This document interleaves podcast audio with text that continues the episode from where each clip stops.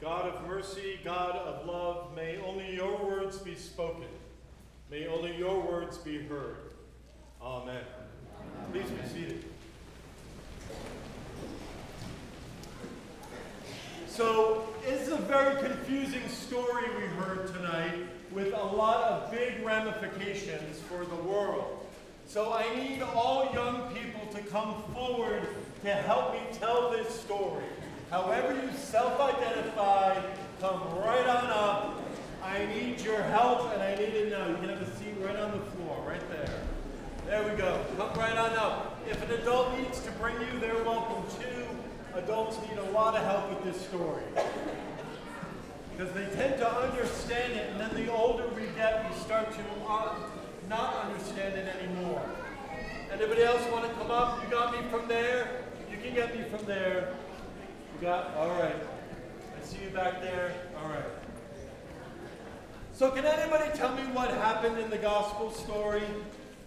Anybody tell me what story we heard? Anybody? Anybody? Something about Jesus. Very good.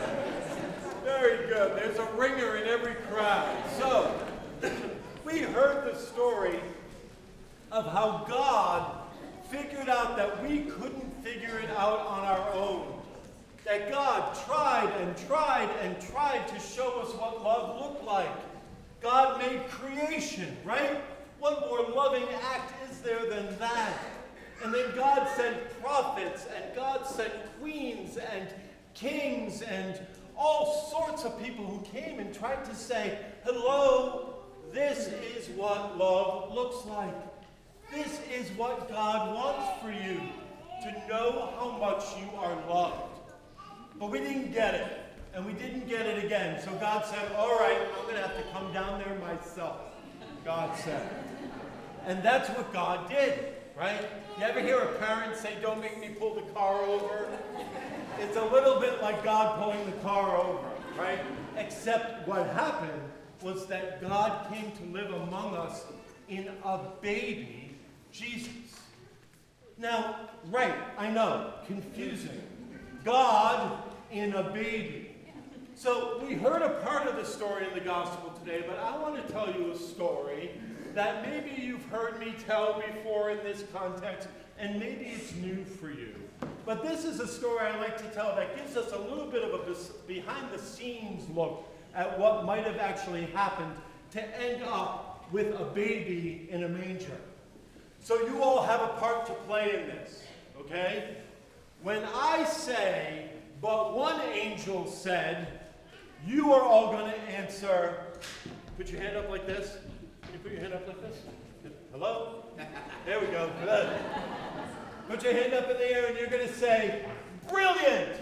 They won't be expecting that. Okay? Ready? One, two, three. Brilliant! They won't be expecting that. Okay, you ready? But one angel said, Brilliant! They won't be expecting that. God looked down from heaven, disappointed really with how things were going down here in the world. God decided it was time to step in. It was time to send someone from God who would change the world. The angels asked God, Oh, all right, shall we send an army? God, silly, right? God said, No, no, we won't send an army. Maybe, maybe just one person. And the angel said, God, one person? But one angel said, Brilliant! They won't be expecting that. The angel said, God, if it's one person, it should be someone powerful and strong. But God said, they don't need to be strong. I'll send a baby. The angel said, A baby? But one angel said, Brilliant! They won't be expecting that. The angel said, God, that's way too risky. Way too risky. Then, if you're going to send a baby, they ought to be born to someone important who can keep them safe, like a, like a great ruler or, or a king or a queen.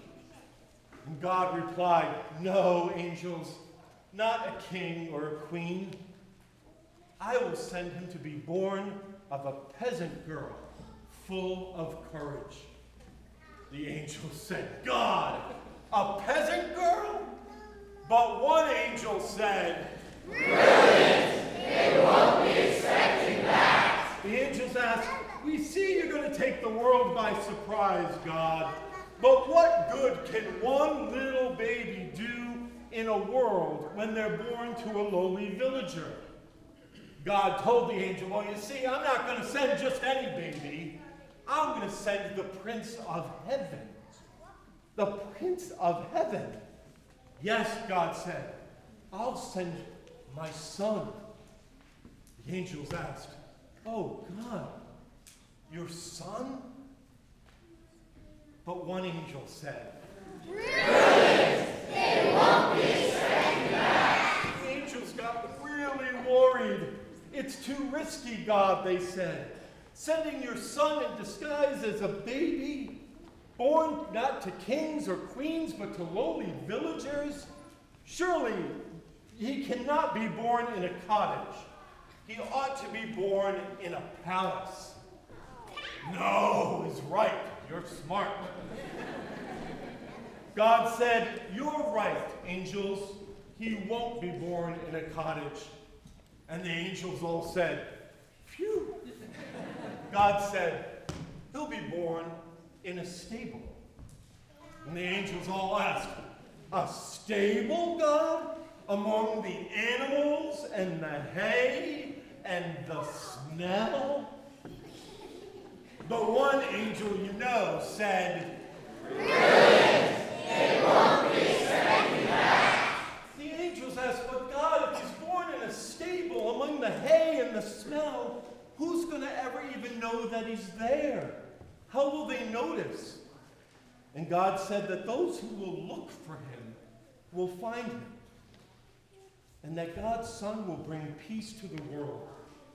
When the Prince of Heaven is done on earth, God said, nothing will ever, ever be able to get in the way between God's love and God's people. But the angels, you know, they're a scrappy bunch and they're persistent.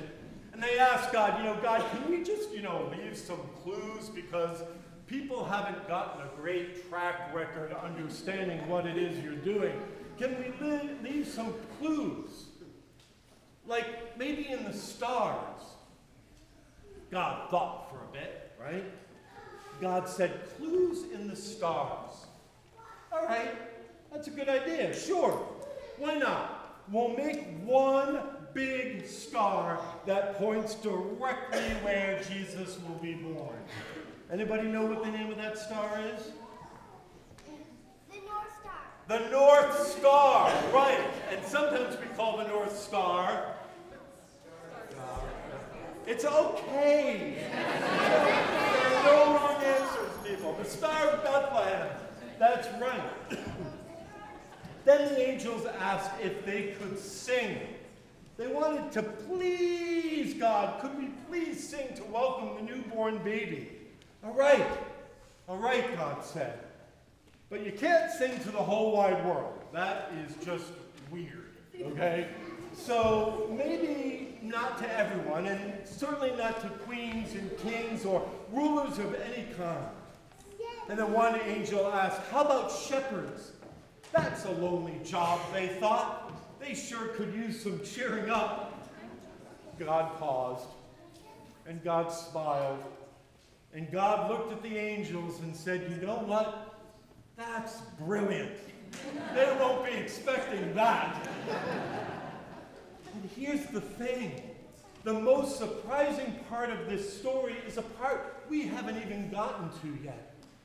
The most surprising part of the story is that now God chooses you.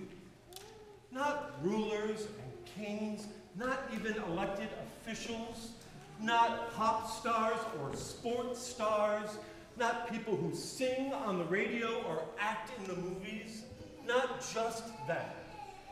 But God chooses you. no matter how old you are, no matter how long you've been around, no matter what you think you know or don't know, and most of all, no matter how much somebody has told you you are not the kind of person God would choose. That makes you exactly the kind of person that God would choose. You all sitting in front of me right now, you are the ones that God chooses to make God's love known to a world that really, really needs to know it. You might be surprised. You might be shocked that God would choose you to do God's work in the world. That God would choose you to bring joy and happiness and peace and hope and love into this world, to bring light into the darkness that is everywhere. You might be a little surprised. You might even say, No way, not me. But you know what God says? Brilliant! They won't be expecting that.